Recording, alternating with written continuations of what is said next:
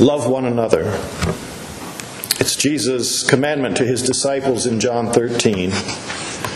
And Jesus not only commands it, but describes love for one another as a mark by which his disciples will be known. We are to be a not so secret society, gathered around Jesus with love as our not so secret sign. Jesus' commandment brings to my mind a story my brother told me about the International Student Fellowship that he and his wife participated in at Cornell University in Ithaca, New York, when she was a graduate student there. At one meeting, a new student from China showed up. No, she said she wasn't a Christian. No, she said she didn't know anyone in the group. Well, what brought you here? Someone asked.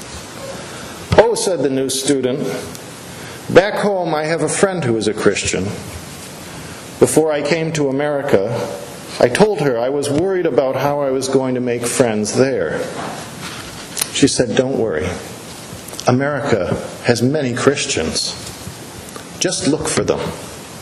They will be your friends. So she said, Here I am.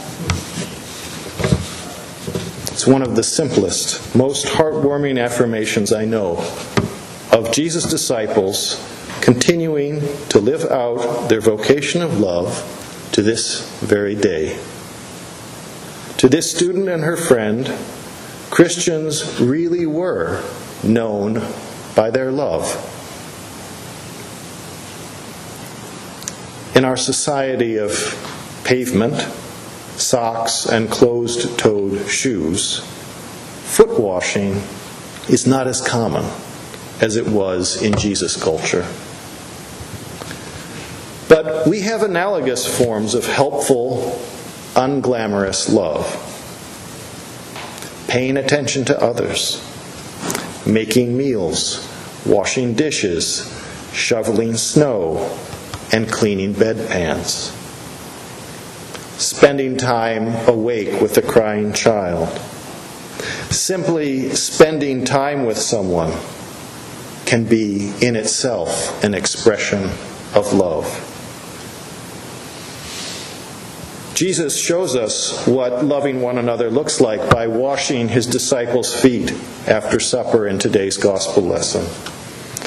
And then on Friday, giving his life for the forgiveness of sinners, sinners like us who put him on the cross. That Passover, Jesus became the Passover lamb that we heard about in Exodus sacrificed for our sake, giving not what he could spare or what he had left over, but giving sacrificially of himself. Giving when it hurts, when it costs us, is when giving becomes an act of love. As we heard on Sunday, the Apostle Paul described God's sacrificial act of love this way to the Christians in Philippi. He said, Do nothing from selfish ambition or conceit, but in humility count others more significant than yourselves.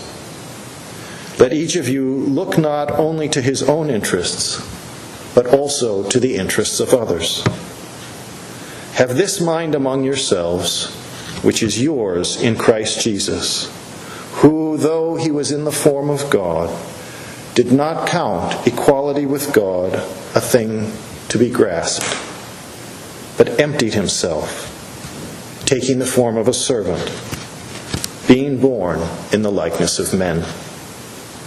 And being found in human form, he humbled himself by becoming obedient to the point of death even death on a cross. Theologian John Cavadini is fond of saying, if you're looking for God, don't look up, look down. That's a good rule of thumb. Look down to see Jesus washing his disciples' feet. Look down to see him in those who are serving others for his sake after his example. Look down to see him in the tomb, having borne our sins and taken them to his grave, where they remain today. For Jesus, our servant king, came not to be served, but to serve, and to give his life as a ransom for many. Jesus did not seek to debase himself. That was not his goal. On the contrary, victory over death and the redemption of his creation were his aims. And the way to them led through humility and self sacrifice. So while love means that we don't scorn or avoid lowliness, it doesn't mean that we seek lowliness for its own sake.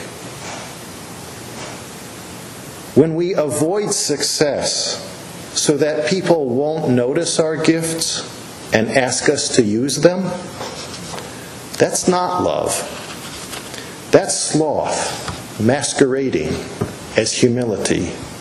And it's not what God calls us to.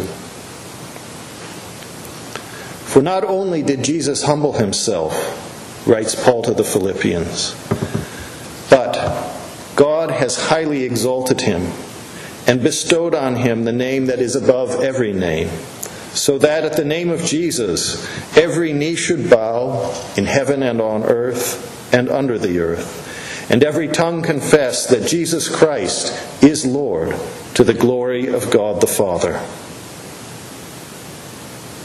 Jesus Christ, Lamb of God, is not a name of which we, his disciples, should be ashamed. And following his example, neither need we fear humility and sacrifice or success and praise. Out of love for us, Jesus bore them all. And out of love for one another, we can bear them too. Having loved his own who are in the world, Jesus loves us to the end, even beyond death. This Passion Week, we walk with Jesus and witness the depth of God's love for us. Love as deep as incarnation deep as death on a cross, so that we, having been baptized into his death, may also live with him. He will transform our lowly bodies to be like his glorious body by the power that enables him to subject all things to himself. Thanks be to God for his inexpressible gift of love in Christ Jesus, our servant Lord.